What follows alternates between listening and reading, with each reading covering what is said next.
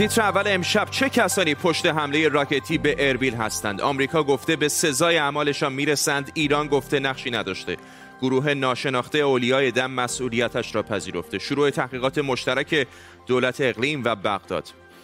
وضعیت نامعلوم و نگران کننده بهنام محجوبی. قوه قضاییه می‌گوید مسموم شده گزارش حاکیست او با دستگاه تنفسی زنده است.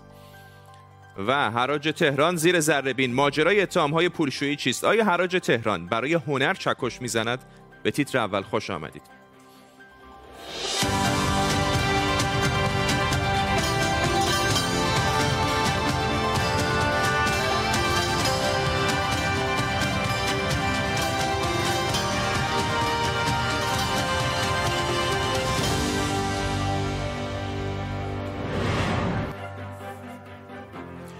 سلام و وقت بخیر. در حمله راکتی دیشب گروه شیعه اولیای دم به اطراف فرودگاه بین المللی اربیل در نزدیکی پایگاه نیروهای نظامی آمریکایی در شمال عراق یک نفر کشته و تعدادی مجروح شدند. در واکنش به این حمله آنتونی بلینکن وزیر خارجه آمریکا گفته کشورش از این حمله راکتی بسیار خشمگینه و قول داده مسئولان این حمله به سزای اعمالشون برسند گروه شیعه اولیای دم که مسئولیت این حمله رو به عهده گرفته نیروهای آمریکایی رو به حملات بیشتری در عراق تهدید کرده. در طول برنامه به کمک تیمی از خبرنگاران این خبر و خبرهای دیگر رو پوشش میدیم. پیش از همه بریم به خود محل انفجار در اربیل عراق. همکارم ترسکه صادقی از دیشب این تحولات رو دنبال کرده. از تازه ترین هایی که می‌دونی بهمون بگو.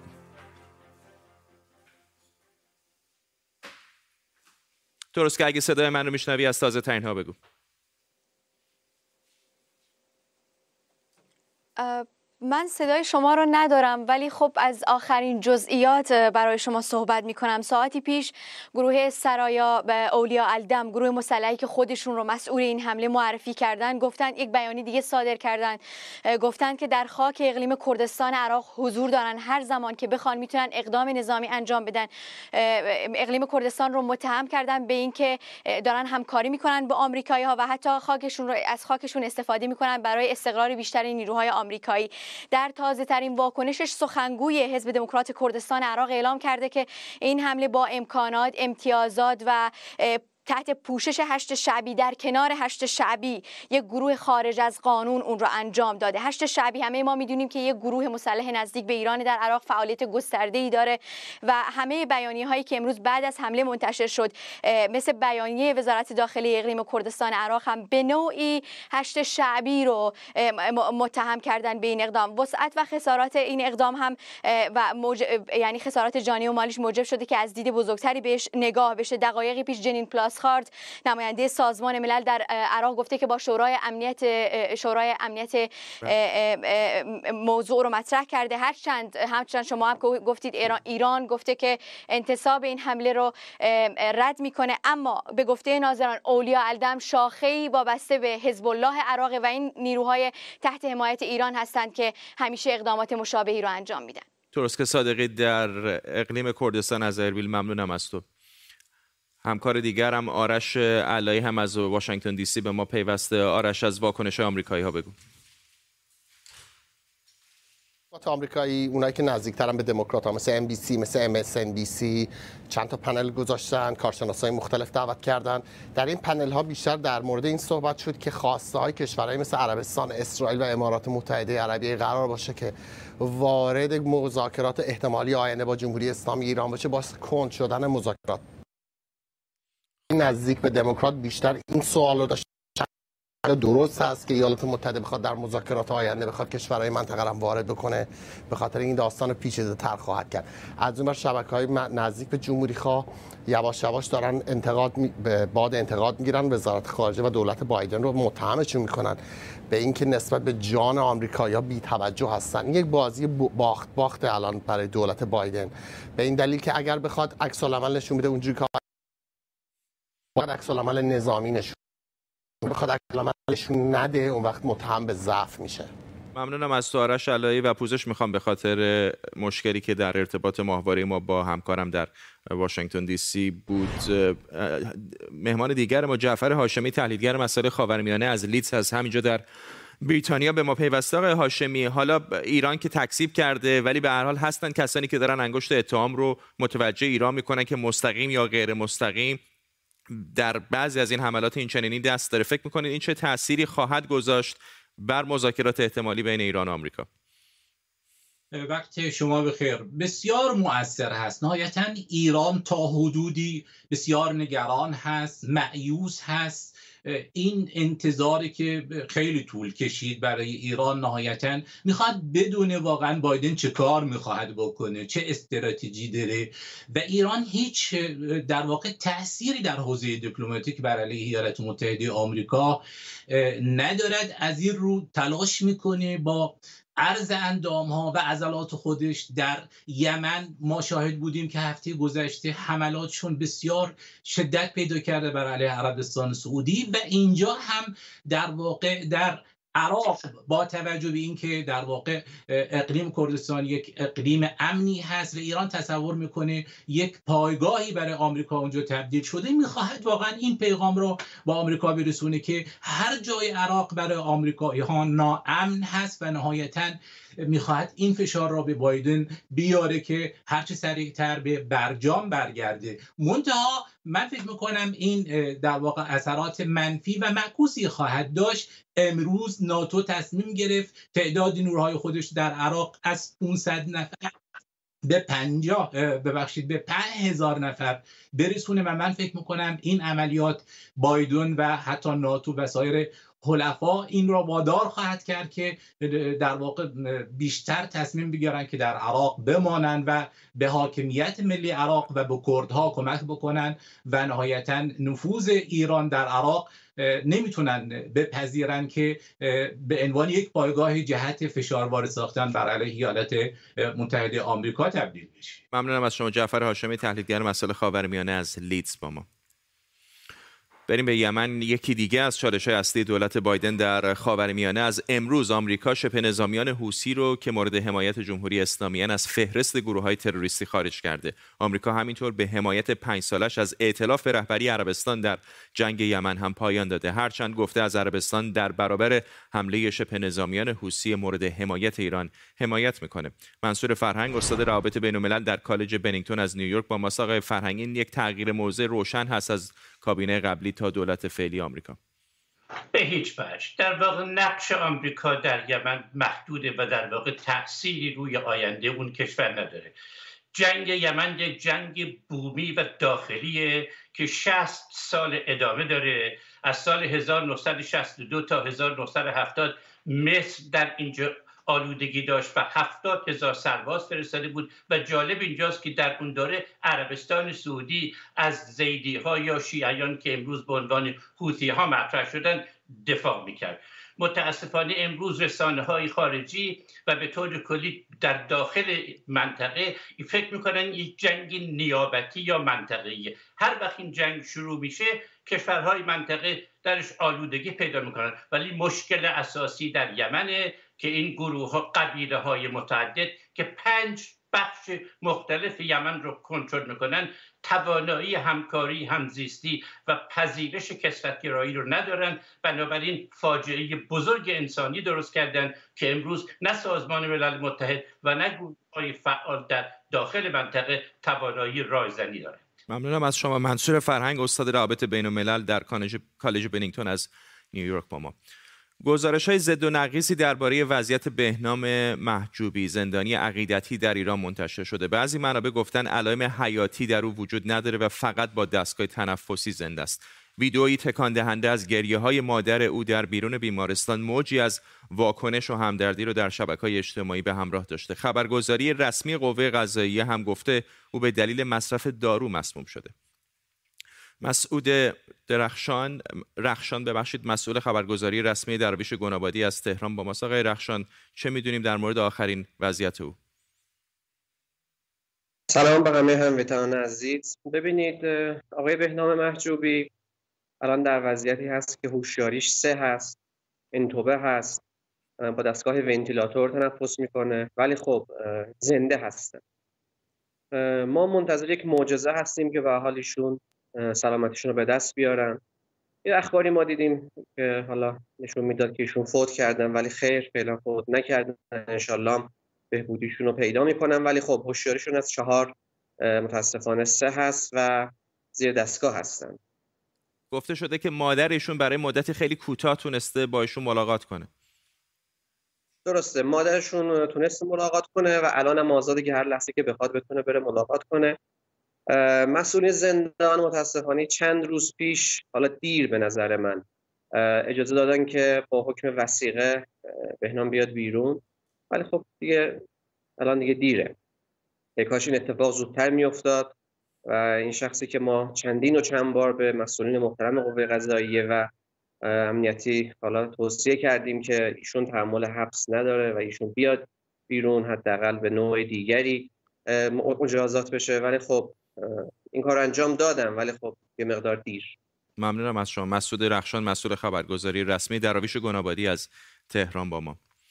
به موضوع دیگه بپردازیم. کار هنرمند ایرانی در یک حراج خارجی چند هزار دلار به فروش رفت. ظاهرا یک خبر هنری. اما سابقه قیمت این اثر در کجا و چطور شکل گرفته که هزاران دلار پول رو به جیب سرمایه گذاران میریزه و وارد ایران می‌کنه؟ چرا به حراج تهران انگ پولشویی می‌زنند بانک پاسارگاد و ستاد فرمان اجرایی امام در حراج تهران چه می‌کنن؟ امشب حراج تهران رو زیر ذره می‌بریم.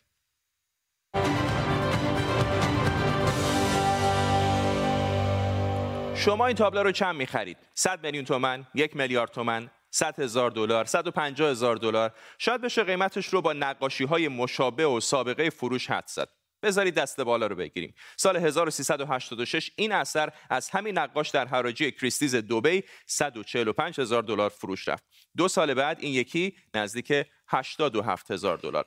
اجازه بدید ببریمشون روی نمودار شاید راحتتر بشه قیمت رو حد زد. سال 1389 یک اثر 56 هزار دلاری فروخته باز هم در دبی و سال بعد از اون یک اثر به قیمت 104 هزار دلار. اونطور که در وبسایت شخصی نقاش اومده نقاش ما فروش دیگه ای توی حراجهای بین‌المللی نداشته و اگه یکم جلوتر بریم می‌رسیم به پارسال که یک اثر به قیمت 850 میلیون تومن در حراج تهران فروخت که ما اینجا به دلار آوردیمش. خب با این تفاصیل و این نمودار چه قیمتی روی این کار می‌ذارید؟ ببینیم چقدر چکش خورده. 8 و 200 ده میلیارد. ای ده میلیارد. من دیگه بیام پایین. دوازده میلیارد و پونصد. مبارکتون باشه. این اثر آیدین آقداشلو بود که همین امسال به خاطر اتهام آزار جنسی مدتی تیتر اول خبرها بود. مطابق اعلام حراج تهران 12 میلیارد فروش رفت. معادل 600 هزار دلار. همین شد که دوباره حراج تهران و هاش کلی سر و صدا کرد. اما این حراج تهران چیه؟ چرا این همه حاشیه داره و چرا بعضی ها بهش انگ پولشویی و زد و بند و پارتی بازی می‌زنن؟ حراج تهران کارش رو از سال 91 شروع کرده. اعضای هیئت مدیرش در حال حاضرینن بعضی از این اسما اتفاقا جالبن. مثل سید مسیح بهشتی. پدرش سید محمد بهشتی از مدیران قدیمی جمهوری اسلامی و سمتاش یکی و دو تا ده تا نیست. مرتزا کاظمی که همین الان رئیس هیئت مدیره بنیاد رودکیه و هم مشاور اقتصاد فرهنگ و هنر وزارت فرهنگ و ارشاد اسلامی. و البته علیرضا سمی آذر دوست آیدین آقداشلو. خیلی ها حراج تهران رو به نام او می‌شناسند مدیر موزه هنرهای معاصر در دوران خاتمی و عضو هیئت مدیره شرکت البرز که کارش حمل و نقل همون آثار هنریه که حراج تهران خرید و فروش می‌کنه. و البته عضو هیئت مدیره شرکت توسعه گردشگری سبانگار پردیسان که پارسال منحل شد. اما رئیس هیئت مدیره سبانگار پردیسان کی بود؟ شبکه عریض و طویل سرمایه گذاری ازام و مالک سرمایه گذاری ازام عباس ایروانی که به پدرخوانده مافیای قطعات خودرو در ایران معروفه. و البته متهم ردیف اول پرونده قاچاق قطعات خودرو به مبلغ بالای 764 میلیون دلار.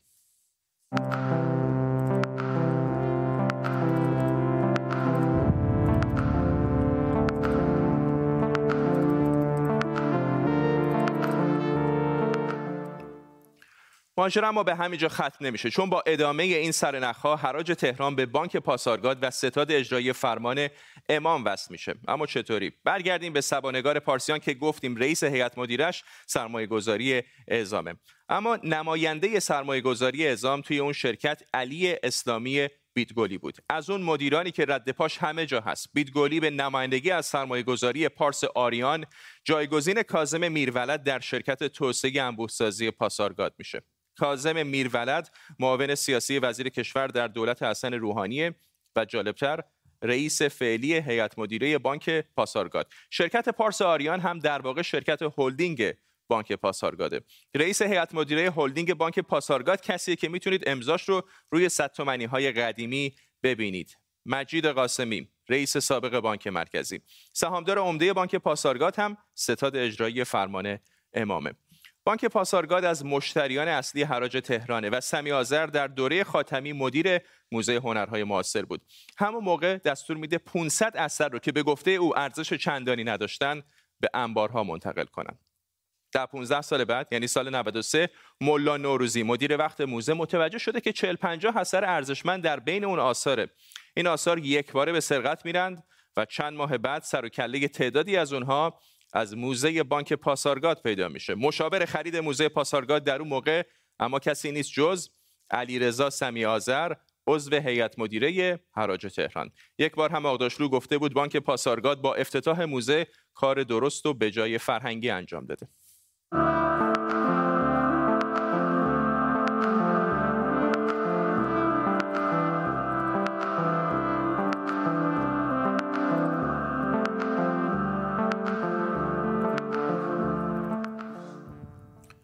به این ترتیب آثار به قیمت بالا تو حراج تهران به خریدارانی مثل بانک پاسارگاد و سام سرویس فروخته میشن و همین قیمت به عنوان سابقه و شناسنامهشون بعدها توی حراجی های خارجی تو کارشناسی تاثیر می‌ذاره تا دلارهای شسته و رفته وارد کشور بشه. به همین سادگی. اما حالا با حراجی مواجهیم که با اتهام جعل اثر نقاشان معروف ایجاد حباب قیمت برای آثاری که ارائه میده و نقض قوانین معامله روبروه. و از طرفی با شرکت های مثل شرکت پارس آریان، هلدینگ بانک پاسارگاد و سام سرویس که خریدار گرانترین آثار و یا حامیان حراج تهرانند. شرکت هایی که سهامدار همدیگه هستند و غیر مستقیم به ستاد اجرایی فرمان امام وصل میشن. ستادی که با اینکه تحریم بین ارزش دارایی تحت کنترلش بالغ بر 95 میلیارد دلار و بالاخره کسانی مثل سمی آذر و بهشتی و مرتزا کاظمی و هنرمندانی مثل آیدین آقداشلو که با چند خط کوتاه به این شرکت ها و سرمایدارهاشون بستند سوال بزرگ شاید اینه آیا حراج تهران واقعا برای هنر چکش می‌زنه؟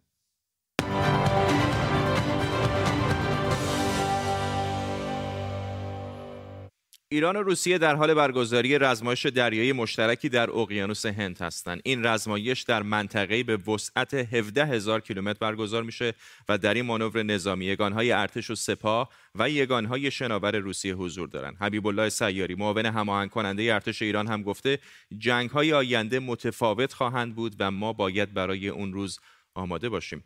رجب سفروف مدیر مرکز مطالعات ایران معاصر در روسیه از مسکو همراه ماست. آقای سفروف واقعا این مانور نظامی نشان همکاری های نظامی گسترده روسیه و ایران هست. در واقع اینو می‌خوام ازتون بپرسم که اگر روزی شرایطی پیش بیاد که ایران درگیر بشه با کشوری مثل اسرائیل مثل ایالات متحده آیا روسیه حاضر هست در کنار ایران بجنگه ببینید هدف رسمی که تامین امنیت منافع دو کشور با این رزمایش باید آماده بشه این هدف رسمیه. ولی هدف های اصلی این رزمایش چیزهای دیگری هستند.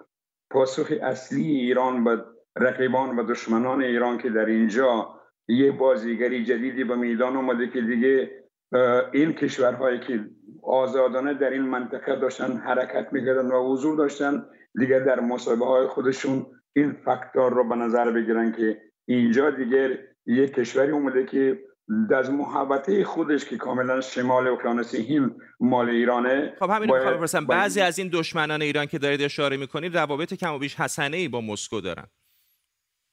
ببینید همکاری های خوبی که در این رزمایش دیده میشه همکاری های نظامی در سطح جدیدی که همکاری های سیاسی رو دنبال خود می‌کشه. این یک. دوم در این رزمایش تکنولوژی جدیدی ایران و روسیه تست و امتحان میشه که این خودش سطح همکاری رو بالا می‌بره و امنیت رو تعمین می‌کنه. و اصلا مهم اینجا نشون میده که یه بازینگری قوی جدید به این منطقه وارد شده. این از لحاظ امنیت و مهم بودن ازمایش برای ایران.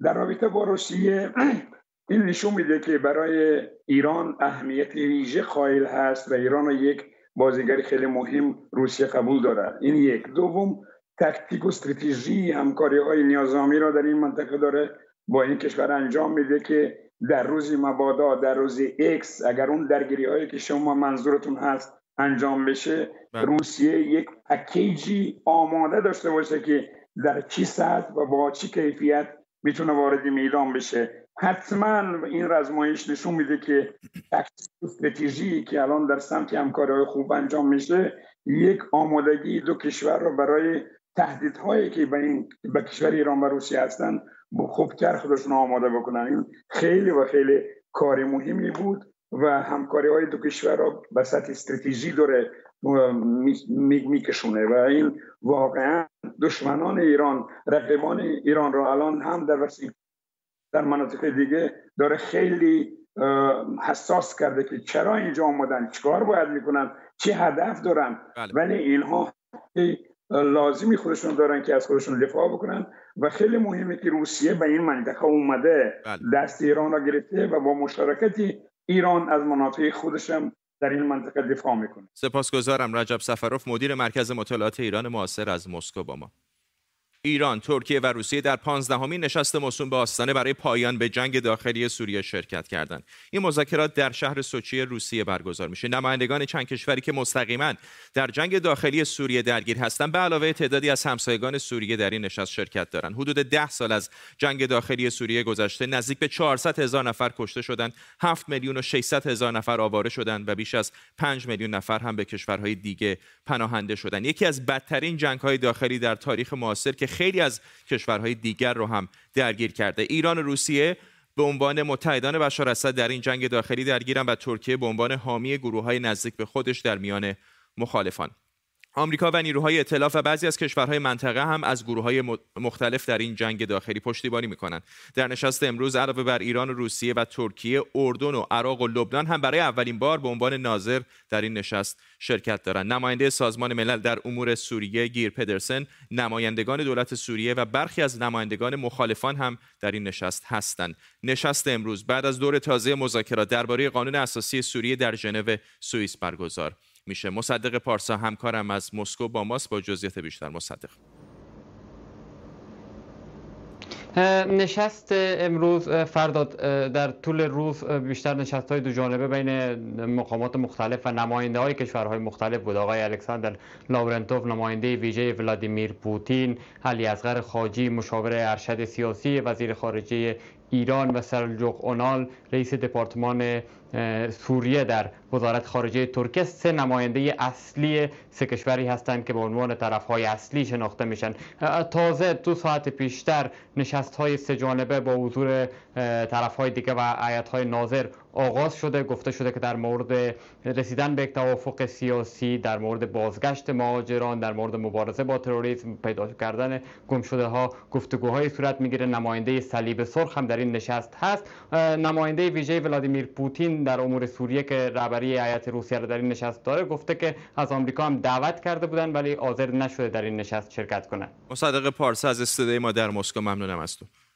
تا الان تقریبا نیمی از کل جمعیت اسرائیل واکسینه شدن. حالا نتایج تحقیقات در مورد این واکسیناسیون با واکسن فایزر که از آخر آذر ماه در اسرائیل شروع شده نشون میده که افراد واکسینه شده حتی در برابر ویروس های جهش یافته کرونا هم مسئولتر از بقیه هستند با این حال هنوز هم عده‌ای از اسرائیلی ها به دلیل مختلف علاقه چندانی به تزریق واکسن ندارن. اشکان صفای همکارم از حیفا با ماست. اشکان چه هست دلیل اینکه بعضی از اسرائیلی ها نمی‌خوان این واکسن رو بزنن؟ بله من اول بگم که شمار افراد واکسینه شده الان به بالاتر از 66 درصد افراد واجد شرایط رسیده. اما در مورد افرادی که واکسن نمی‌زنن دو سه گروه هستن. بخشی از اونها یک بخشی در واقع از یهودیان به شدت مذهبی هستن که واکسن نمی‌زنن. یک بخش دیگه که واکسن نمی‌زنن فلسطینی تباران شهروند اسرائیل هستن. به دلایل مختلف بخشی دلایل مذهبی بخششون به دلیل اینکه به دولت اطمینان ندارن و بخششون هم اینکه بیشتر تحت تاثیر اون فیک نیوزی هستن که در اینترنت اینترنت می‌بینن و بخشی هم جوانایی هستن که میگن ما اصولا نیازی نداریم واکسن بزنیم. اما دولت چه کار می‌کنه؟ یک بخشیش بخش کمپین تبلیغاتی هست که در همه این در واقع گروه های جمعیتی که گفتم داره برگزار می‌کنه و انجام میده. یک بخش دیگه ایش همین هست که از هفته آینده که قرار هست کم کم کسب و کارها باز بشن و محدودیت ها از بین بره. برخی از محدودیت ها فقط برای کسایی از بین میره که هر دو دوز واکسن کرونا رو زده باشن و یک هفته هم از دوز دومشون گذشته باشه و اون چیزی که با پاسپورت سبز معروف شده رو گرفته باشن مثل ورود به بعضی از اماکن مثل در واقع باشگاه های ورزشی هتل ها و بقیه اماکن تفریحی. اشکان صفایی در حیفای اسرائیل ممنونم تو و به این ترتیب می‌رسیم به پایان تیتر اول امشب. کمی دیرتر می‌تونید این برنامه رو در یوتیوب با زیرنویس فارسی هم ببینید. تا برنامه بعدی بدرود.